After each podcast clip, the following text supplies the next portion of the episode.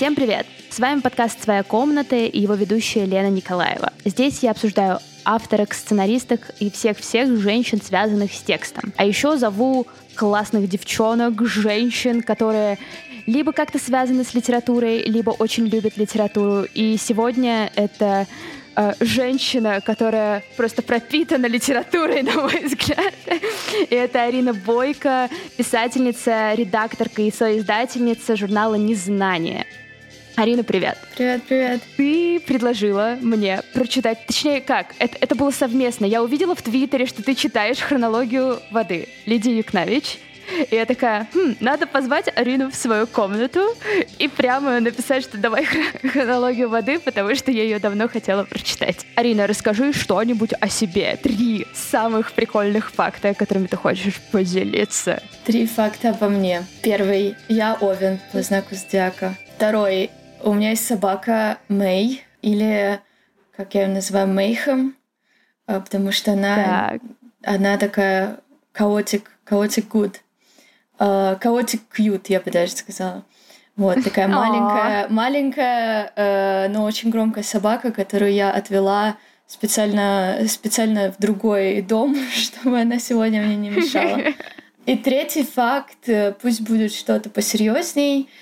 Э, я учусь сейчас в э, маленьком городе Флагстов в штате Аризона, в университете Северной Аризоны на магистратуре Creative Writing. И на самом деле я, я рада, что мы с тобой обсуждаем именно эту книгу, потому что мне просто интересно обсудить это именно с писательницей, потому что сама я сейчас с текстами, ну, в последние, мне кажется, лет пять, скорее э, взаимодействую через медиа, что что-то написать про недвижимость, про квартиры, что-то такое супер копирайтное, скучное немножечко. Вот, поэтому интересно будет обсудить то, какой для тебя оказалась эта книга именно именно на уровне сырых эмоций. А, но на самом деле а, предлагаю начать а, с потрясающего факта о том, что на самом-то деле эту книгу будет экранизировать. Будет экранизировать Кристин Стюарт. Это будет ее первый дебютный фильм в качестве режиссерки.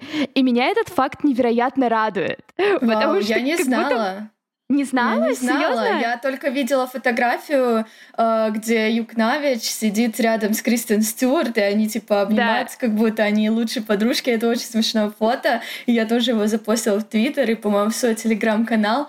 Вот, но я не знала, что... Я думала, они просто да, тусят да. вместе. Не-не-не-не. И, по-моему, сперва была инфа о том, что Кристин Стюарт будет сама играть главную роль. Я сейчас погуглила, и кажется, нет. Кажется, она все таки будет именно режиссеркой, а главную роль будет играть э, Имоджин Путс, по-моему, или как ее зовут. Я, я не уверена. Ну, в общем, тоже потрясающая актриса. И вот там я, ну, я, я увидела это. Расскажешь, о чем э, эта книга, в каком она жанре и возможно, твои такие самые общие впечатления, пока мы не будем вкидываться в детали. Да, я попробую, хотя мне постоянно кажется, что я читаю книги, которые очень сложно пересказать. Ну, то есть книги, в которых нет так mm-hmm. называемого классического сюжета, потому что я очень много читаю автофикшн романов, автобиографических каких-то вещей, мемуаров, и вот э, эта книга как раз э, такая. Э, это, это даже, я бы сказала, мемуары, которые рассуждают о том, э, где граница да, между вымыслом и правдой, mm-hmm. между письмом о себе, э, письмом о реальности и тем, что реально происходило. По крайней мере, мне это было э, интересно в этой книге. Вот. И если пересказывать, о чем она, ну я вот здесь, кстати, я читала, во-первых, я читала на английском. Я взяла в библиотеке, mm-hmm. выписала так. книжку э, на английском. А, потому что, ну, на русском мне здесь тяжелее достать, и я стала всем пересказывать здесь ее в процессе чтения. И обычно я говорила так, ну, это книга про плавчиху, которая э, зависимостью наркотической, алкогольной, про взросление, вот как-то так говорила, что она упоминала обязательно, mm-hmm. что она училась в Техасе, потому что, мне кажется, это такая важная часть книги. Э, она как бы ну, действительно, как мемуары классические, да, начинается с детства, и по мере mm-hmm. ее взросления мы прям практически всю ее жизнь видим до определенного момента, да, потому что книга, по-моему, вышла в 2013 году, то есть последние 10 mm-hmm. лет ее жизни мы уже не так хорошо знаем, что происходило. Вот, но да, я говорила так, это книга про пловчиху, писательницу, которая столкнулась с домашним э, насилием, да, с абьюзивным отцом, и которая пытается как-то этот опыт осмыслить и э, повзрослеть и выбраться из этого страшного дома, где она провела все свое детство. Да, и я еще, наверное, хотела заметить, что у меня прям был период, когда я читала очень много мемуаров, причем разных форматов, потому что условно есть э, дикая Шерил Стрейт. Кстати, у Лидии Юкнавич есть фотка с Шерил Стрейт, и я тоже такая, типа, блин, мои герли встретились, они знают друг друга, это так блин, здорово. Блин, у Юкнавич есть фотки со всеми, что ли? Она просто такая, да, как будто бы да. селфи. Нет, это великолепно. Но э, на самом деле у нее очень мало фоток э, юности, вот как раз того периода, который она описывает в mm-hmm. книге. И я просто сегодня искала, мне было очень интересно. Mm-hmm. Вот, и их прям катастрофически мало, там от силы три фотки. Когда она рассказывает о чем-то, она часто mm-hmm. упоминает, что остались фотографии, сохранились фотографии. И я такая, покажи, покажи мне фотографии. Почему их нет в интернете? Ты чего? Ну, мне кажется, это еще потому, что была до интернета эпоха вот эта, да? То есть она же вообще да, взрослела да. там в 80-е, 90-е. И, э, ну, все это всего этого нет онлайн. Онлайн уже только с Кристиан Стюарт фотки и красивые фотки ну, там с микрофонами.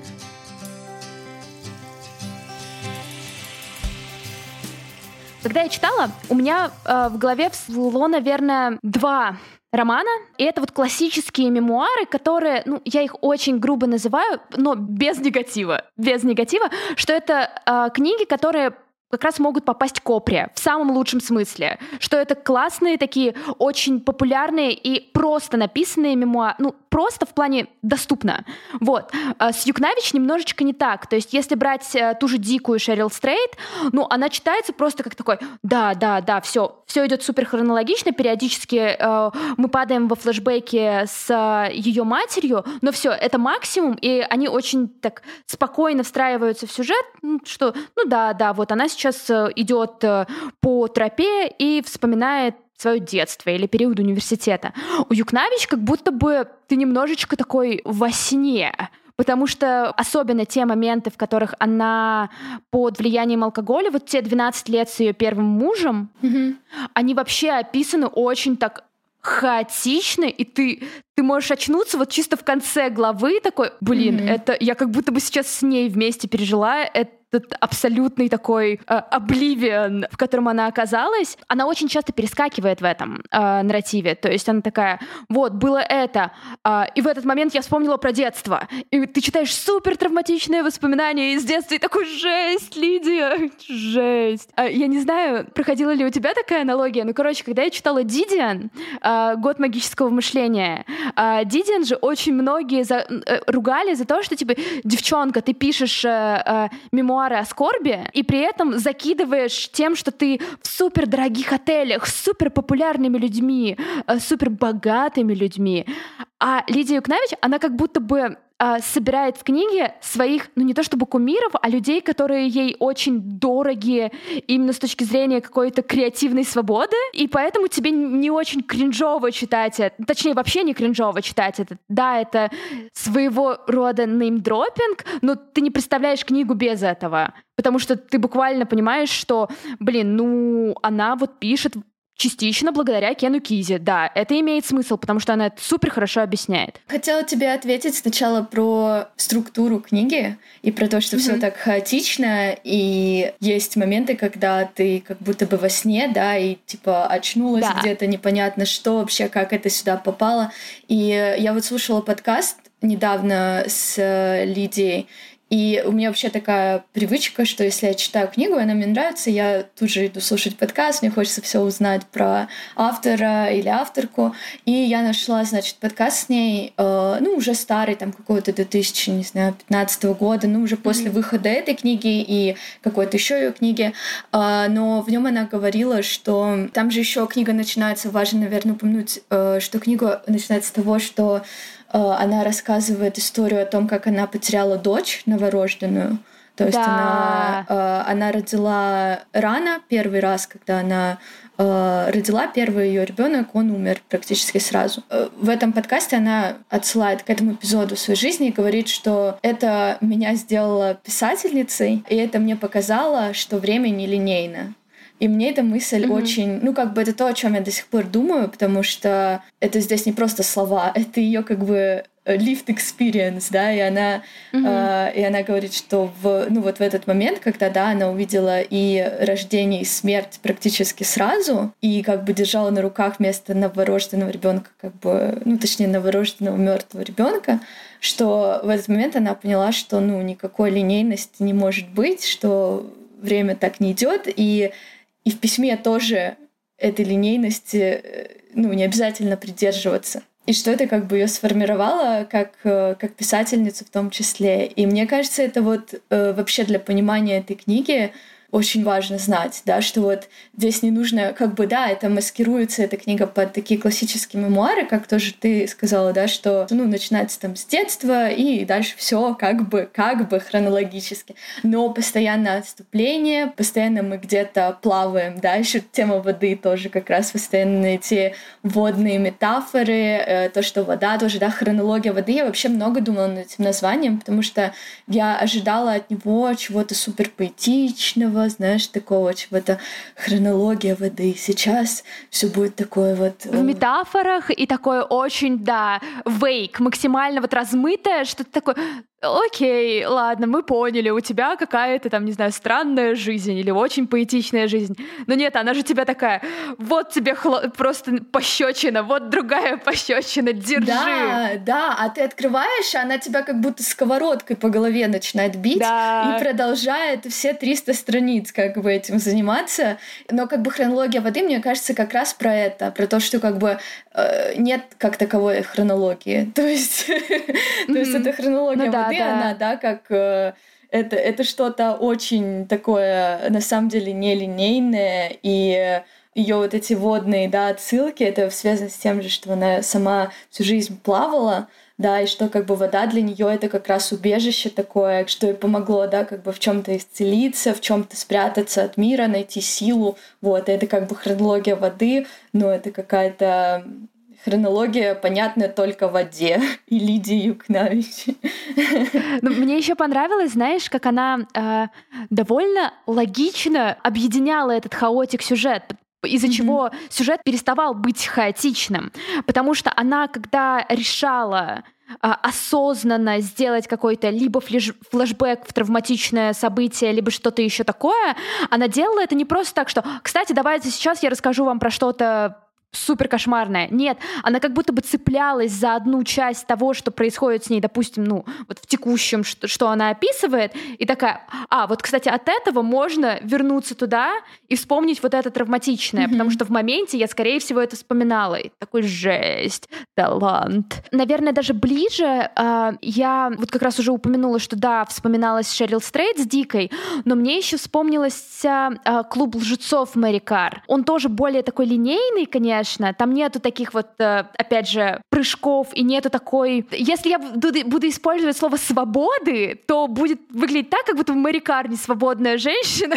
Нет, у Мэри Кар тоже офигенные мемуары. Я их очень люблю. Более того, у них у нее, по-моему, несколько мемуаров. Один вот «Клуб лжецов» именно про... Я не читала, кстати. Они хорошие. Я вот э, сейчас в отпуске увидела mm-hmm. в книжном ее мемуары, которые называются «Лид», а есть клуб лжецов про ее, разумеется, офигеть какие токсичные отношения с э, отцом, алкоголиком. Mm-hmm. Mm-hmm.